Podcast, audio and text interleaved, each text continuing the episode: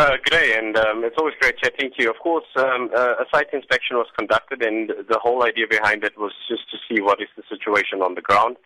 Um, allegations were received, and nothing conclusive has been determined yet.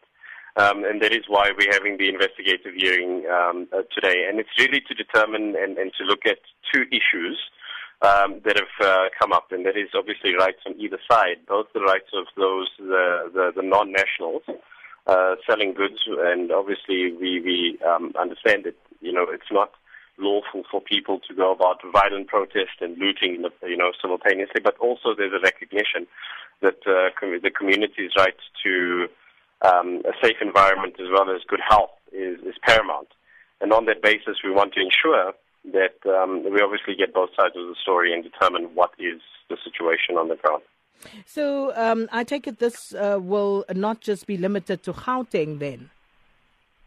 Uh, no, this is actually organized by the Gauteng Provincial Office, um, and, and, this is largely because of uh, you know the fact that these complaints have largely already originated around here, and as you would be aware, even um, you know local government in Gauteng has intervened where uh, Ekurhuleni, um, the mayor of Ekurhuleni, along with health officials and other persons, uh, went and ensured that you know to to um, actually conduct inspections in some of these shops and uh, you know look at particular irregularities. So yeah, it's largely based in Gauteng at this point in time.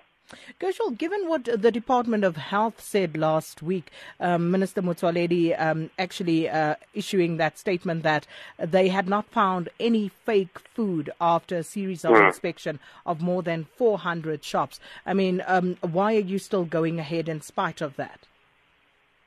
I think it is important for us to be able to look at the allegations by the community, and I mean, um, you know, it does not necessarily mean uh, that if you know these inspections were conducted by the Department of Health, um, that it would necessarily cover all bases.